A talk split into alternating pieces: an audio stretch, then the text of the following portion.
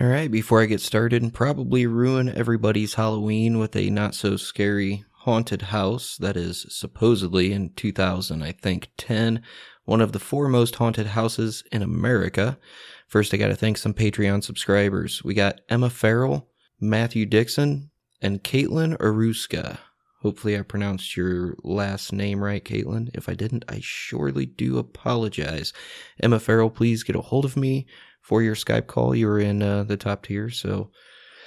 And yeah, I am going to read some reviews at the end of this episode as well. It's been a long time. I have a lot to go through, so I probably won't read each one uh, fully through individually uh, because, like I said, there's so many, but... If you would like to be a Patreon subscriber, we drop three episodes a month. Go to patreon.com slash mysterious circumstances. I got two, five, and a ten dollar tier. Also, if you want to make a one-time donation because you liked a certain episode, want to buy me a beer, a cup of coffee, you can go to Venmo at M C Podcast, and you can find me there. So, without further ado, here is this year's Halloween episode on Whispers Estate. This podcast contains adult content. Some of the themes or topics may include information on murder, kidnapping, torture, dismemberment, maybe some demonic content with information on possessions and paranormal activity. This podcast will also include explicit, horrible and foul, socially unacceptable, totally uninhibited adult themes language. So if you're easily offended, if you're easily triggered, then I highly suggest you turn this off now, and if not, just keep in mind parental discretion is advised.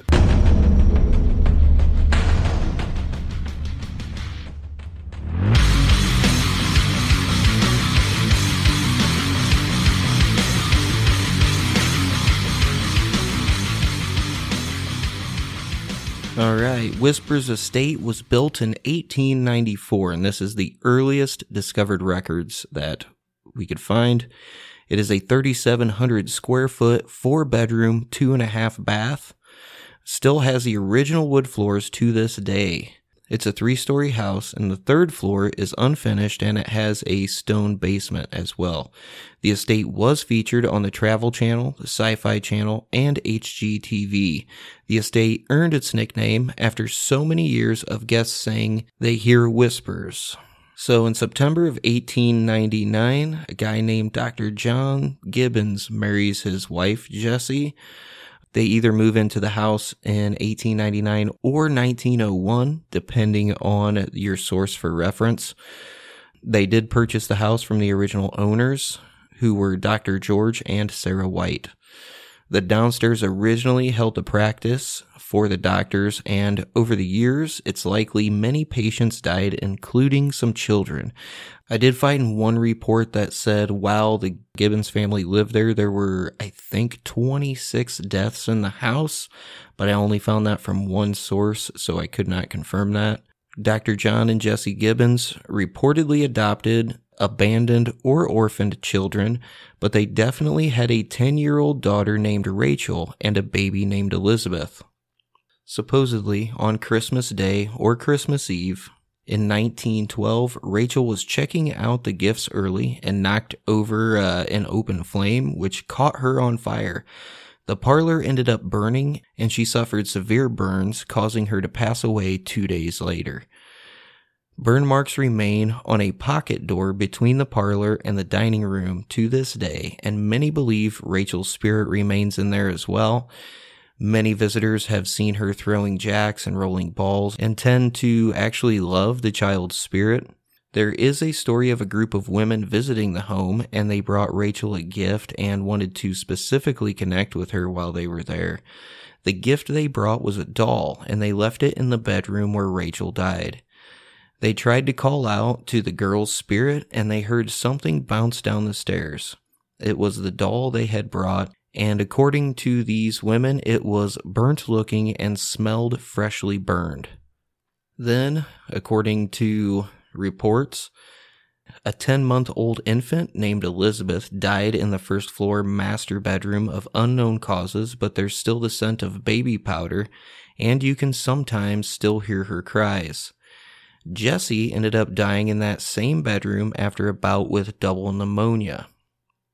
People who sleep over and sleep in that room often awake to labored breathing and coughing.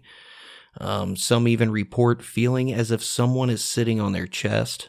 The most common paranormal activity in this room is the closet doorknob will frequently jiggle for a few moments and it'll stop suddenly, and then the closet door will pop open.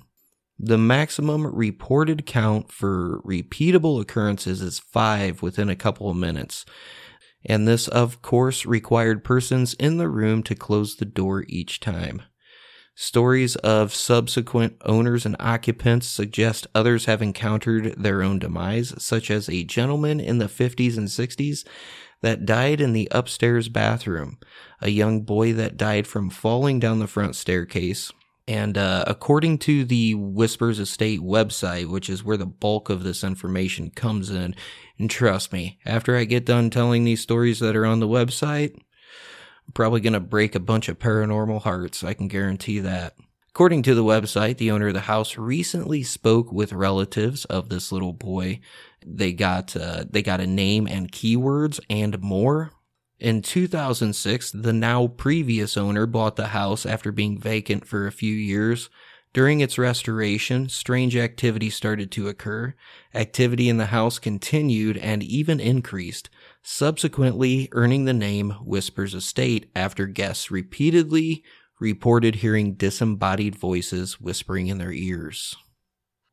Alright, there are supposedly four graves in the backyard, not including what psychics have called a pit grave, which they say contains amputated limbs, internal organs, and aborted fetuses, et cetera, et cetera.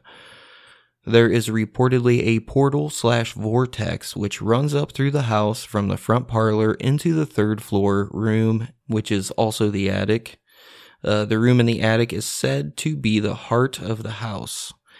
Guests that are brave enough to sleep in this third floor room report horrible nightmares and sometimes hear something trying to get in the room via the door, which you would see apparently the doorknob jiggling. Visitors have reported sighting a shadow, which is now called Big Black, an entity which psychics say is not of this world. While most commonly encountered in the doctor's rooms, it has been seen throughout the house. Guests have experienced earthquake-like tremors while in uh, the doctor's bathroom. E V P sessions done by paranormal investigators have revealed many entities in the house at any given time, but you don't always need recording equipment to hear these disembodied voices at Whispers Estate. Many young women have reported hearing Doctor Gibbons whisper in their ears, as well as sometimes grabbing or groping them.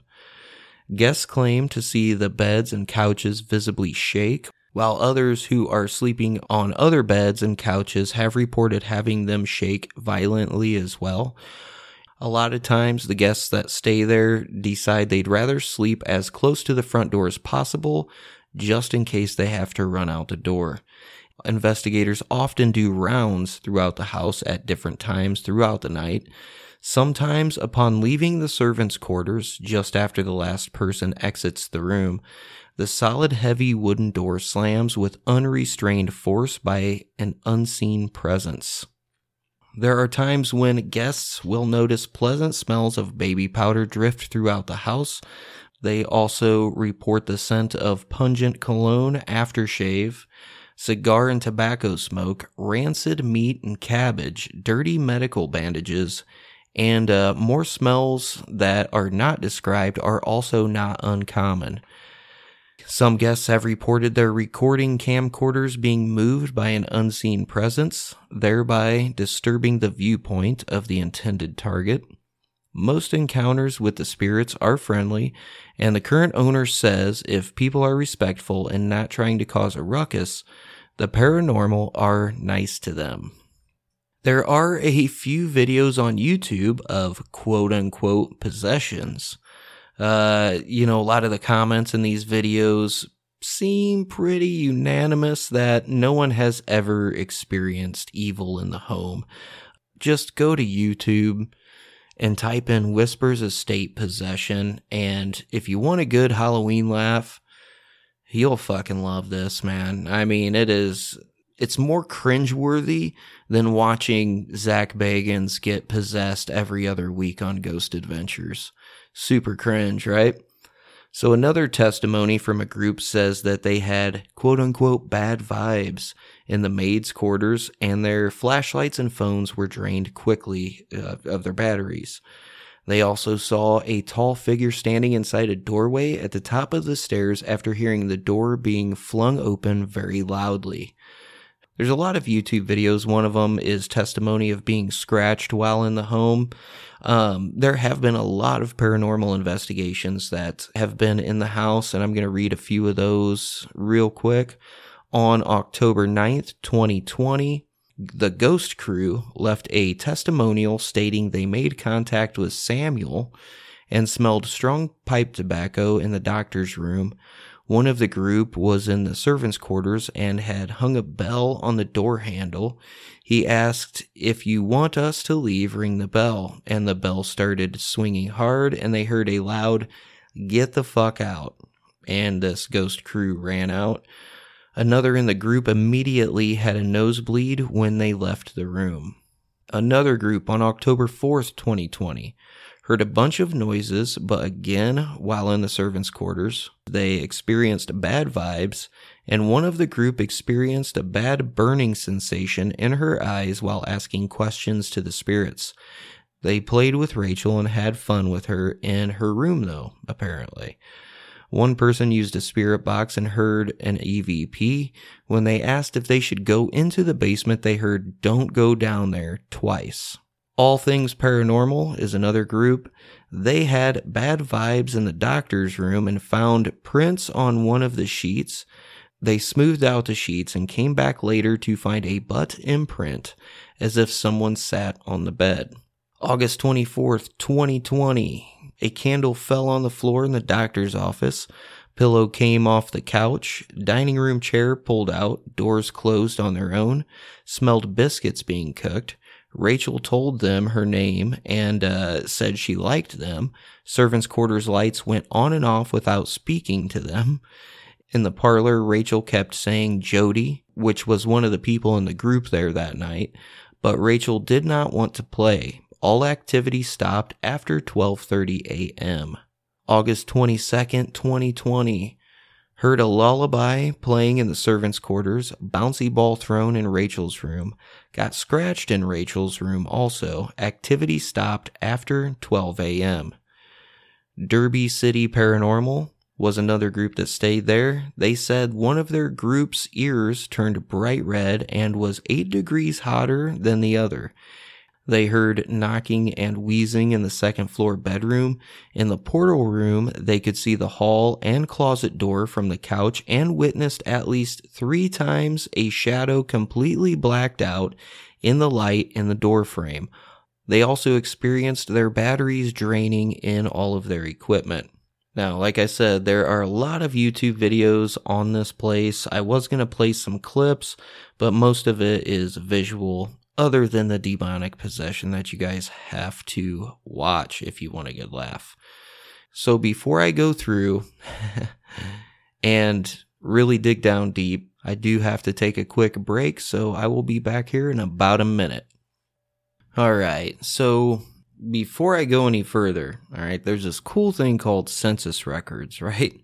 So I looked some of these census records up, and here's a little bit of some information, okay?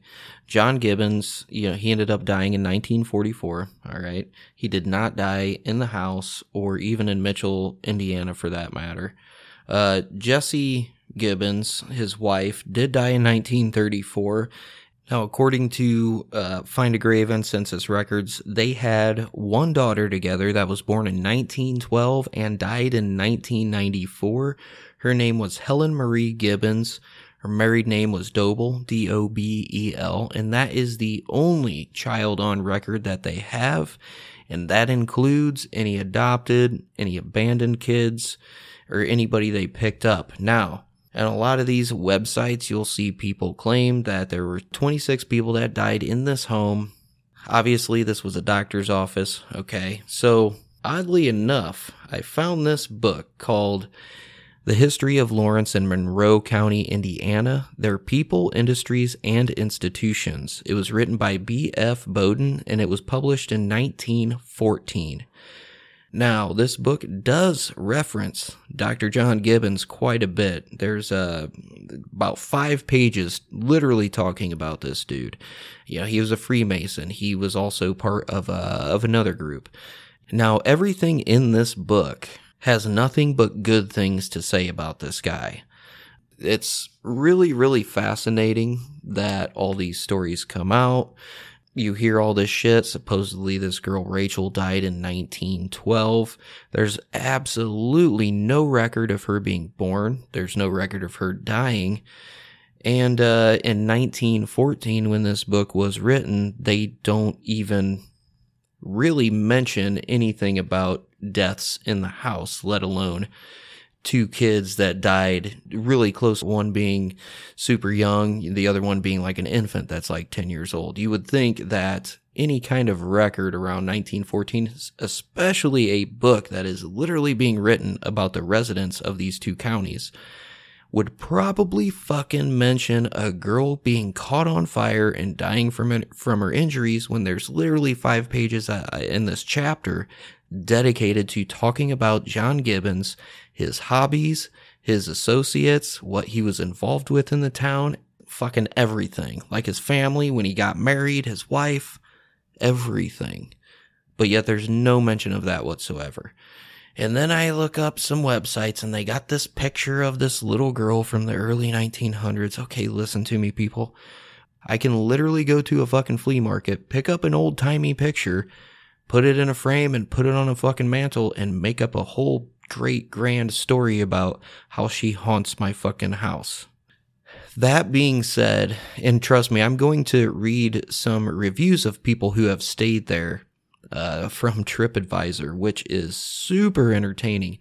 All right, so like I said, in census records and in this book, there's absolutely no mention of the good Doctor John Gibbons and his wife Jessie adopting any kind of abandoned or orphaned children. They only mention the one daughter that they had that was born in nineteen twelve.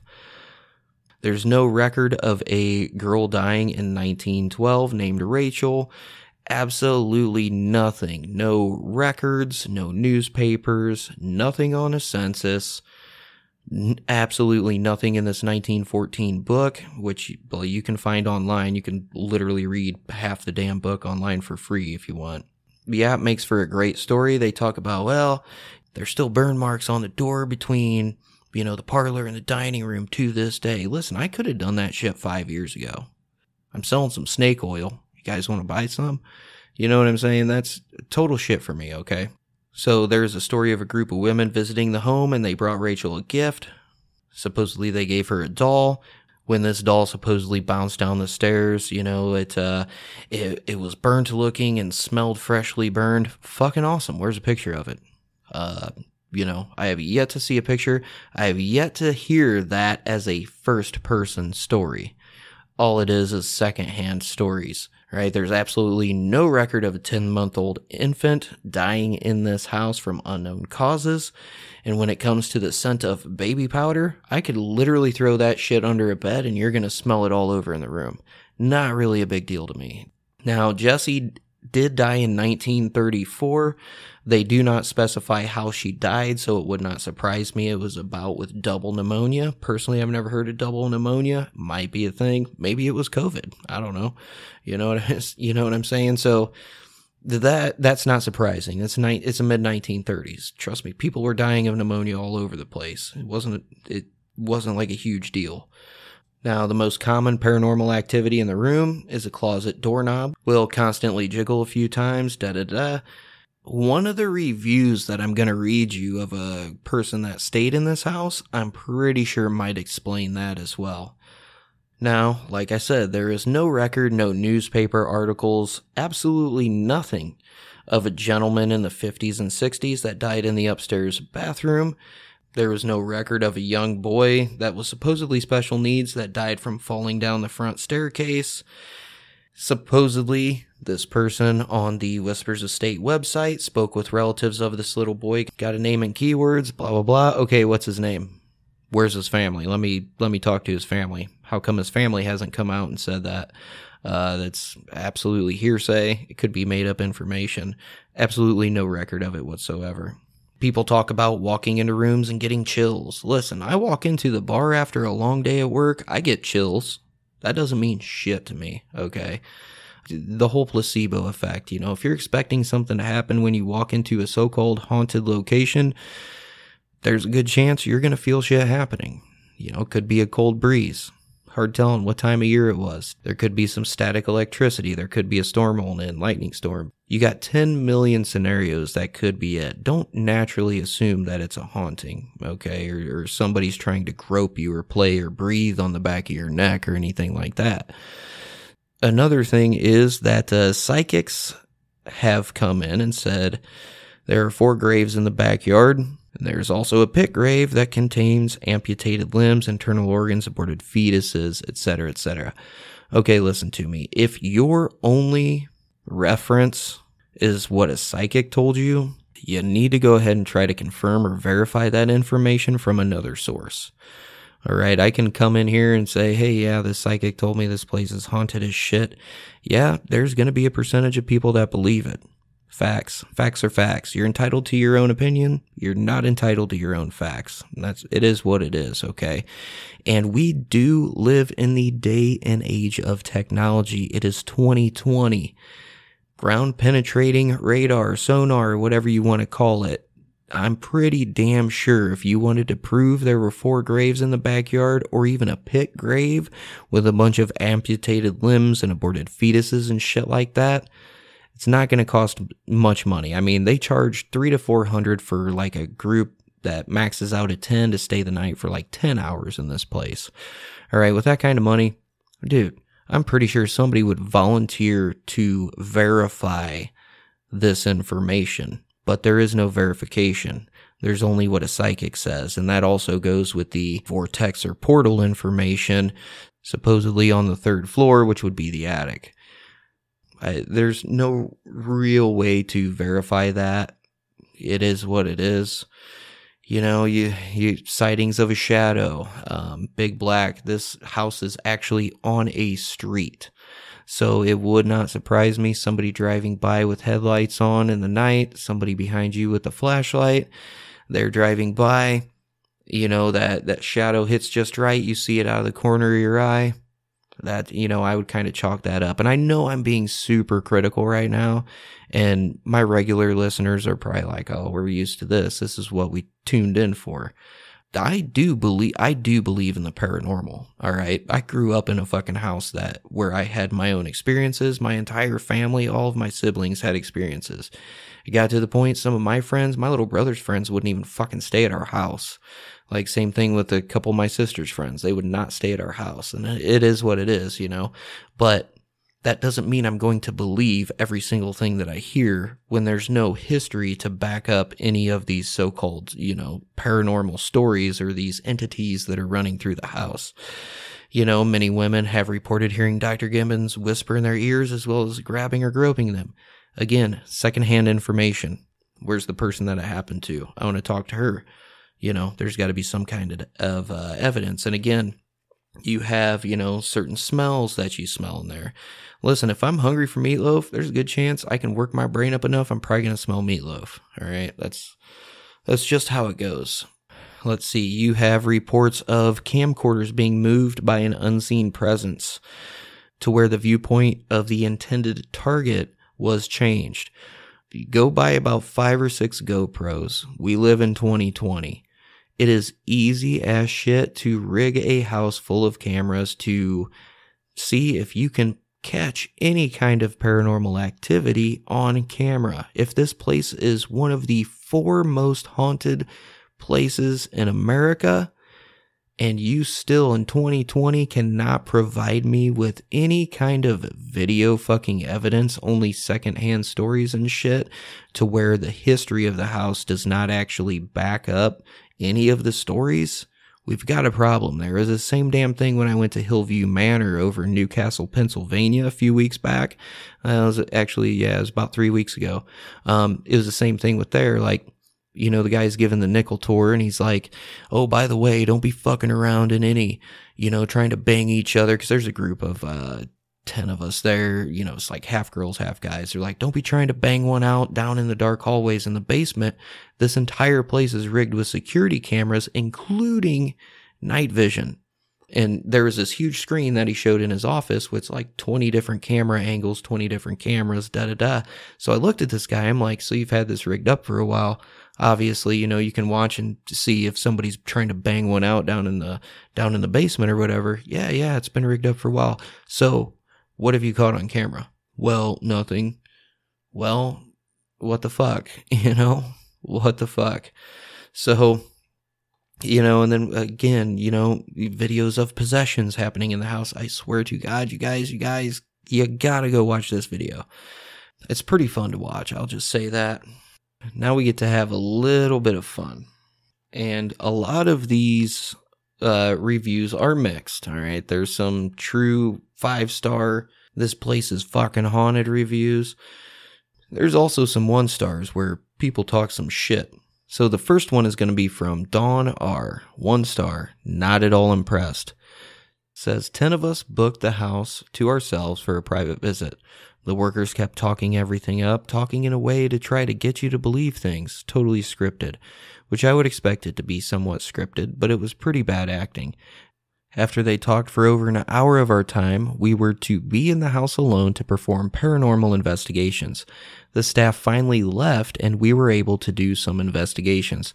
Absolutely nothing happened the entire night.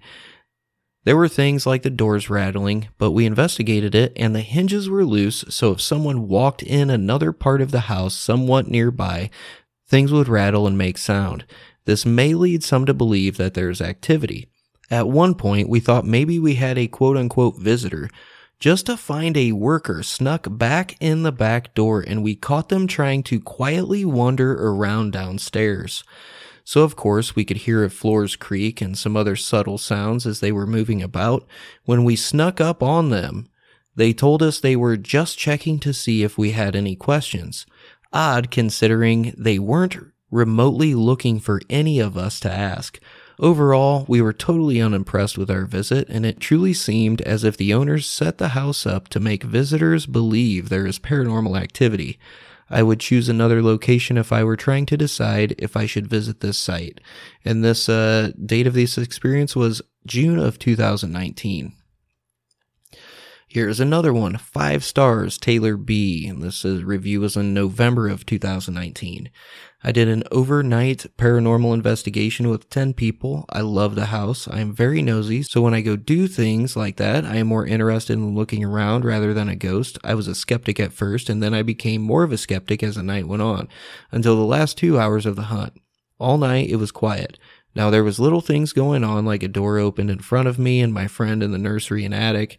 We also heard growls, faint footsteps, and doorknobs being messed with. The night went on, and I was starting to become disappointed and beginning to question to myself. We would sit all together in different rooms and a hallway in silence for thirty to forty-five minutes apiece. I even played with the Ouija board more than once in three different rooms and did not get a response. About four a.m., I asked the tour guide for help. She told us that she was close to the little girl Rachel, so I asked her to help us contact Rachel and whatever other spirits were living there. She tried for about thirty minutes, and we were in the first room upstairs with a closet that had Gary's toys in it. No idea who the fuck Gary is, but we sat in the dark for thirty minutes in silence listening to the tour guide talk to the spirits. Finally, the tour guide suggested table tipping, which I had never heard of that before, but I am so glad I did it. I volunteered to do the table tipping with the tour guide and my best friend. Once we started, about fifteen minutes into the table tipping, the table moved. I was surprised. I looked at the tour guide to see if she was moving the table, and sure enough, she was not. Her hands were too relaxed, so her hands were on the table, apparently, but her hands looked relaxed, so it must be paranormal, right? says, we also had people on both sides of us, like surrounding us, and they looked to see if the tour guide was making the table move or to see if there was anything under the small table to make it move. There was nothing. Twenty minutes into the table tipping, the tour guide asked if the spirit was contacting us knew me. The table tipped towards me for yes, towards my friend for no. It tipped towards me, which meant yes. Tour guide asked if it was a family member, and it said yes. Come to find out, it was my uncle who had passed six years ago. He was contacting me, and my mom was there as well, and she ended up joining in the table tipping. I was shocked, couldn't believe it, but he answered all our questions right, even the tricky questions. There was no way it was the tour guide or staged, because the tour guide didn't know anything about my mom and I or our family. What got me to believe was when I asked a very personal question that only my uncle would know. He answered them right. That's when I broke down crying, and I hate crying in front of people. I held it all in until that point. Anyway, I've never had anything paranormal happen to me. Maybe just little things that uh, really didn't validate anything until that night, and I'm just glad that it was my uncle that gave me that paranormal experience that made me believe that there is something out there. Your loved ones really do watch over you. Very grateful for that experience. Like I said, that was in November of two thousand nineteen. This one is also five stars, definitely not a fake. Whoever says this isn't a real deal would be mistaken. Audio recordings picked up things we didn't hear while inside the house, including loud knocking, heavy breathing, loud banging, growling. Heard the cry of a baby while there, caught mist, orbs, a shadow figure, and pictures. This place is the real deal and not just an attraction. Rated fourth most haunted place in America, and I believe it. This was dated September two thousand nineteen. Cool. I want to see those pictures. And orbs can actually, uh, if you use some pledge, you probably won't see many orbs. Just throwing that out there. This one is from November two thousand seventeen, written by Mary S. It's three out of five stars, worth a one-time visit. I reserved tour spots on Halloween for myself and two teens. There was one other family on our tour also. The tour guide was very nice and wanted uh, to like the actual tour more because of that. But tour was just okay. I'm not a paranormal investigator or a ghost hunter, but my kids are into that kind of thing, so we had high hopes. The tour guide seems to me to be in one of these two camps. Either she has seen so much paranormal activity she is immune to the excitement, or it's all bogus and because of that she can't get excited about it. If she does believe all the stories, the tour might be a lot better if that excitement was somehow passed on to us as visitors through the presentation and tour. It was only ten dollars a person for the one-hour tour, and I'm glad we went. I think this could be a great attraction if it were treated as not just a museum where the tour is just uh, informational, but more along the lines of entertainment with some enthusiastic tour guides. Overall, it is worth a one-time visit, but I probably won't go again. Alright, this one is five stars. Yes, it is haunted. I've been there multiple times over the past ten years or so. The spirits aren't always cooperative, but that's how it is. I have gotten more E V Ps here than I could count. Perfect, let me listen to them. Uh, this is from B Rad one ninety-six, by the way, in December of two thousand sixteen. Uh, I want to listen to your E V Ps, my guy. I believe the last person commented that there was no evidence that Rachel was burned in a fire. I'm not sure if a child died, but the door frame is charred and has been painted in the front room. I was in the front room once, lying on a couch, and a surge of electricity ran through me like I had been shocked. There is no doubt in my mind that this place is a paranormal hotspot. Oh, this one is Sarah B., September two thousand sixteen. My family and I are paranormal investigators, and we paid four hundred dollars for the night to investigate privately. I was not impressed by any means. Before the owner took over, there were n- there was no paranormal activity. I think it is more of an attraction than a real haunted house. We stayed for a good while, nothing on our recorders or photos. Another thing I find weird is that there is no proof at all about a little girl named Rachel getting burned or even living there in that time period. There is a grave of the doctor, though, in the Mitchell graveyard. Very disappointed and a waste of money. And I'm going to tell you this last one that uh, is probably one of the one of the harshest ones. It's from K T T, October two thousand nineteen. One star, fake. I lived in this house because it used to be an apartment. I lived in the upstairs and spent many nights sleeping by myself. Don't waste your money. This was in the early eighties, and no one ever spoke of it being haunted till it was bought and renovated. Believe me, I was born and raised in the town of Mitchell and never heard of any stories of this place being haunted. It is a very old house and has been restored. And that, that one right there kind of does it for me, just because, yeah, you know, if this place is so haunted, how have we not heard stories dating back to the fifties and sixties? Maybe the renovation kicked it up. I don't know, but judging by some of those reviews from two thousand nineteen... it's hard telling. I challenge you, Whispers Estate, though. I'll go stay the night in that place. But they're not going to do that. They're not going to take me up on that offer, because if nothing happens, I'm going to call them out on their shit, especially if I see one of the employees fucking lurking around downstairs trying to fucking scare us or whatever the hell he was doing down there. But anyway, that is about all I have for you on Whispers Estate. You guys are more than welcome to hang out for reviews. I do have quite a bit of them, like I said. So if you want to, stay tuned. If not, I hope you had a great, great Halloween. All right, this one is the first one. I believe it's from America. It might be from America. I have actually no way of telling because it is on Podcast Addict, and it is four stars, free being, nine seven twenty. Good topics, and it's a nice listen. I do wish the host didn't swear as much, and I wish he would uh, take more care of pronouncing things. It's Tavistock, not Travis Stock. Oh, Tavistock. Honestly, I have no fucking episode. I have no idea what even episode you're referring to, but I, sometimes we mispronounce words, you know. Uh, my bad.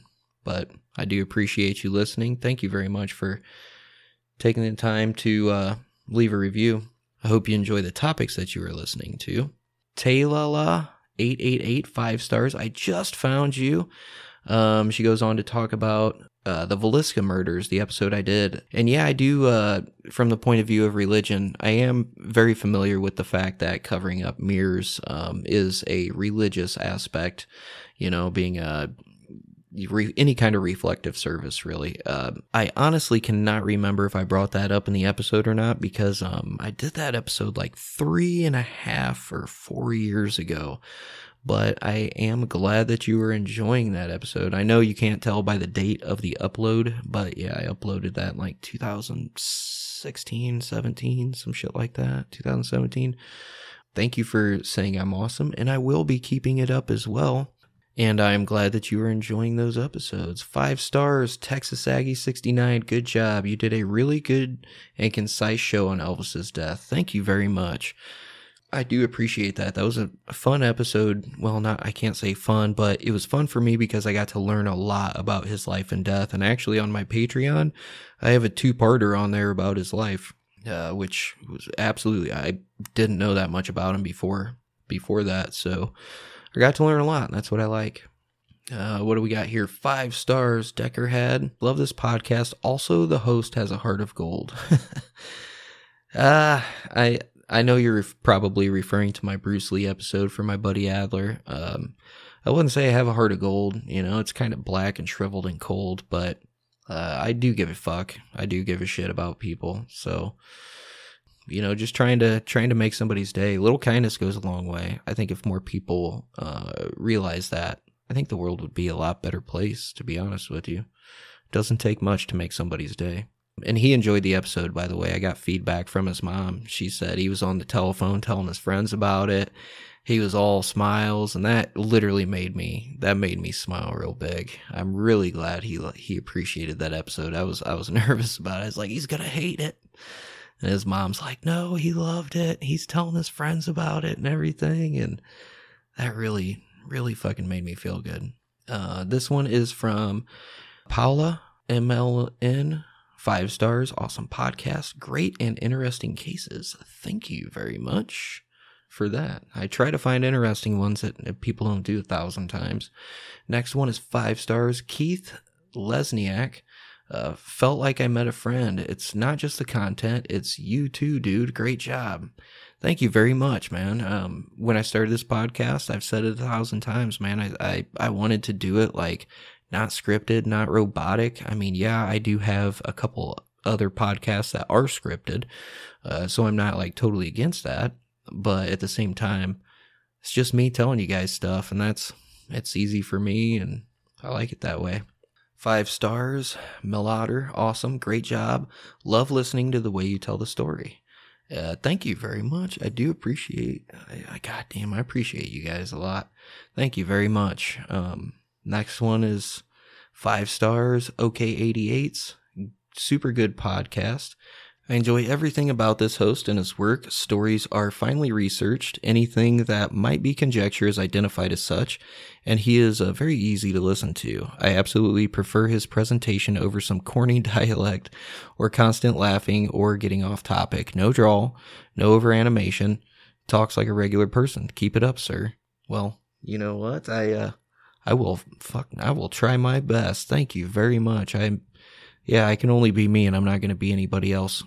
Oh, here's here's a good one for you. One out of five stars.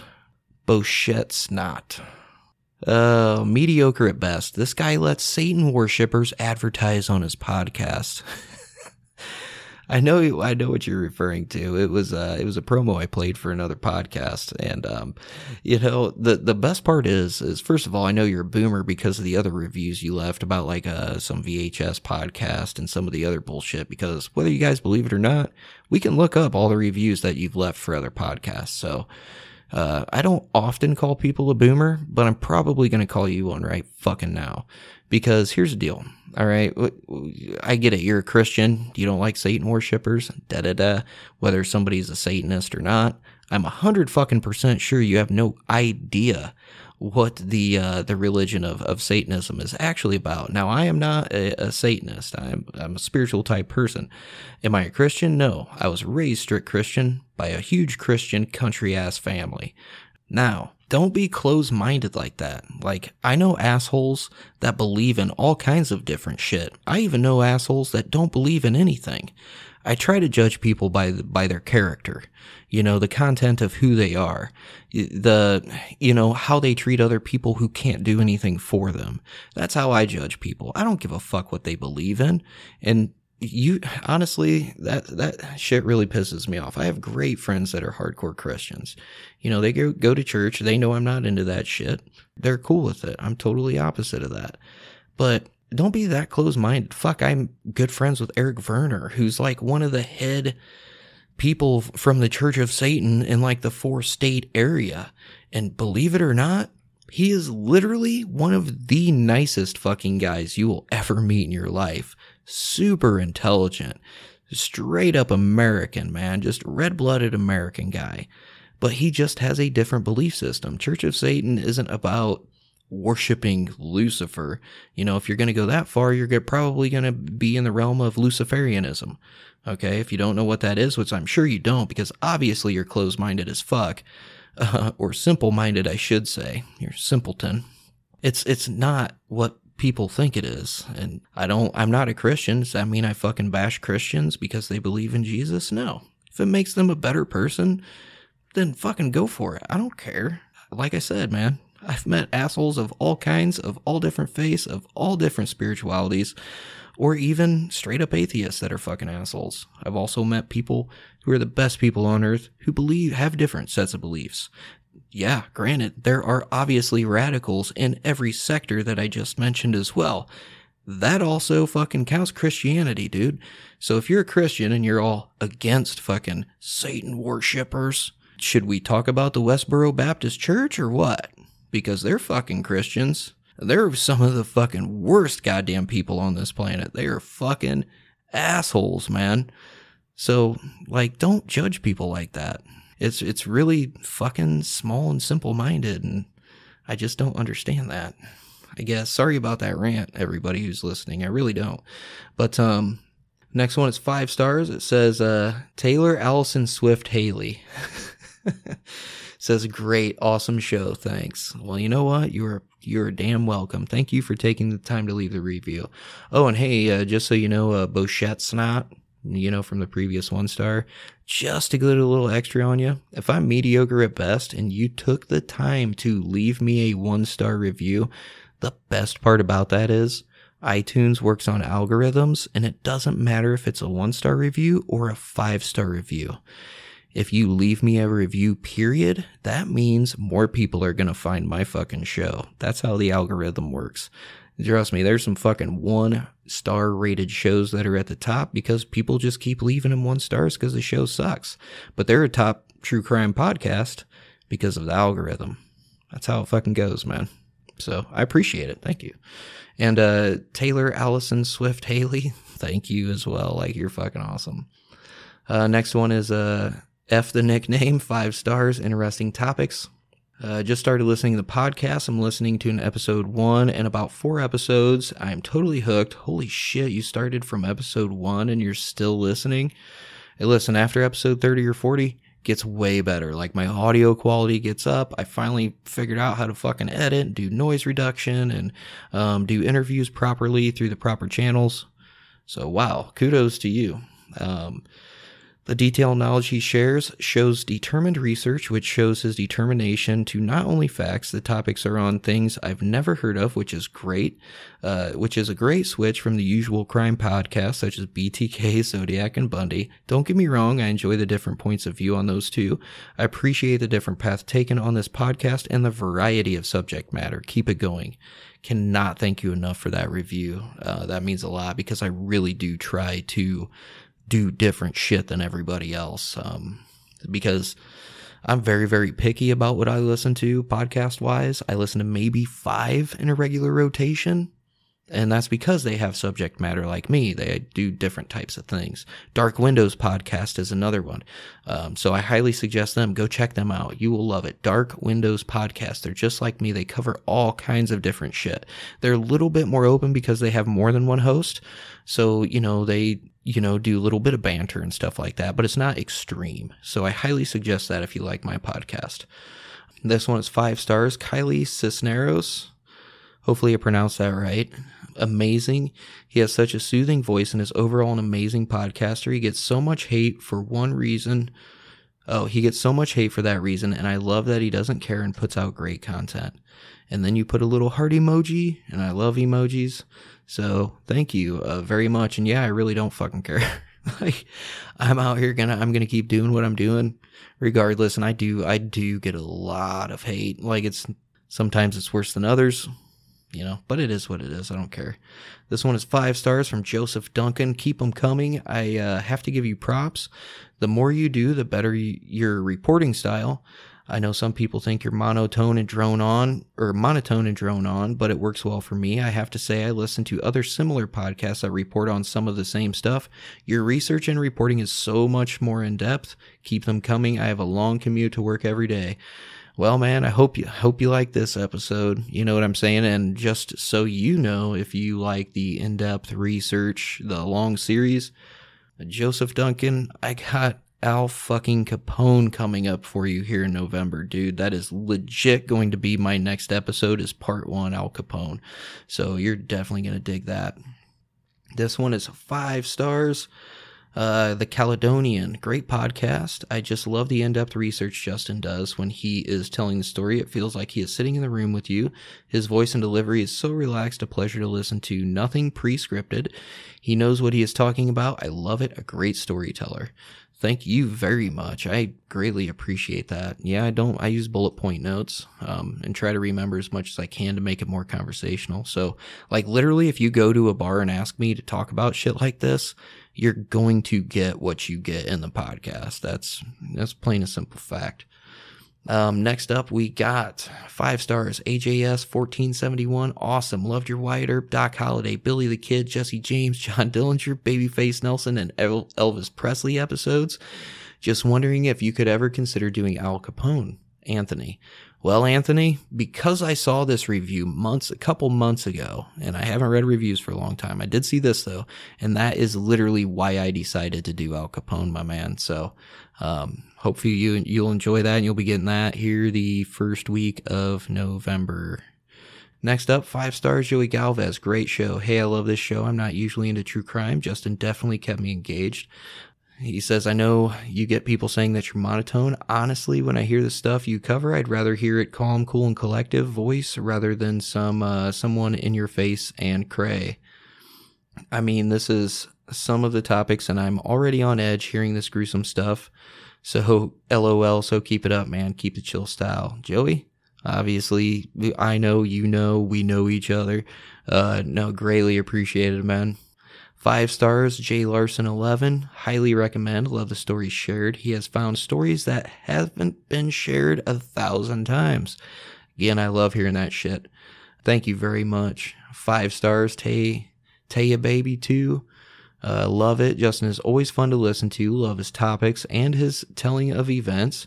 Always well organized and always waiting for next episode to come out. Uh, and this one is two stars. Dusted Robot. Great subject matter, but his voice is so monotone it's hard to listen to. Yeah, what? You fuck yourself. Let me hit up the U K real quick. Oh, here we go. Holy shit, man. I got a couple of them. Oh, a Madeline McCann. This will be my last, or no, okay, let me read this one first. Mary Merrill, Merrill twenty twenty, enjoyed his lovely voice, sad story. I'm not sure what story you're talking about, but thank you for those five stars. This one is a one-star Madeline McCann episode. If you're going to cover a case, at least take the time to do your research and understand what you are actually talking about. You got so much wrong in this episode, it was unreal. Jane Turner, Jane Tanner. Blah, blah, blah, sighting five hundred yards away, blah, blah, blah, apartment was five hundred yards away, blah, blah, blah, as Babe Ruth said, W O L five, the loudest boos always come from the cheapest fucking seats. Everybody's a critic.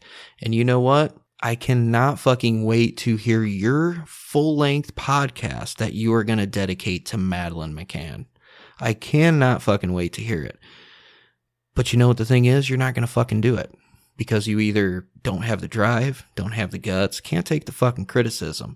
But please, please, if when you do, which we all know you fucking won't because you'd rather sit from the fucking cheap seats, judge everybody else, even though you're the fucking expert, send me the link, justin dot m c podcast at gmail dot com, so me and my listeners can go ahead and critique you. I'll be waiting. Can't fucking wait to hear that shit. All right, that's all I got from the U K. Let's check Australia. This one is from uh, Tank Engine Tom. Five stars, you kick ass. I listen to your podcast from Queensland, Australia, when I'm out exercise walking. It's great that you say it as you think. It's your show and your opinion, so keep it up. Awesome stories about often tragic events, but to hear it from every angle is outstanding. I love some of the historic ones too, mate. Tom. Tom, you fucking kick ass, dude, and I appreciate that. I'm really glad you like hearing it from all the angles and shit, uh, so thank you very much. Uh, next one is Krusty zero three seven one, five stars from Australia. Grab a be- beverage and settle in. Another fan from Brisbane, Australia. Love your podcast, like listening to an old bushy tell a tale over a campfire. I listen while I work. I hope no one spots me laughing out loud when you read your reviews on One Star Peeps. Well, I hope you didn't laugh too hard when you uh, heard that last one. So thank you very much for taking the time to leave a review. And that is literally all I got for reviews. Buzzed through them. What, it was about twenty, twenty-five minutes. Thank you everybody so much, man, for taking the time to leave reviews. Even that fucking dipshit from the U K who's apparently a Madeline McCann expert that I've never seen on fucking Crime News or Crime Watch Daily, but whatever. Love all you guys. Take it easy. Till next time. See you on the flip side.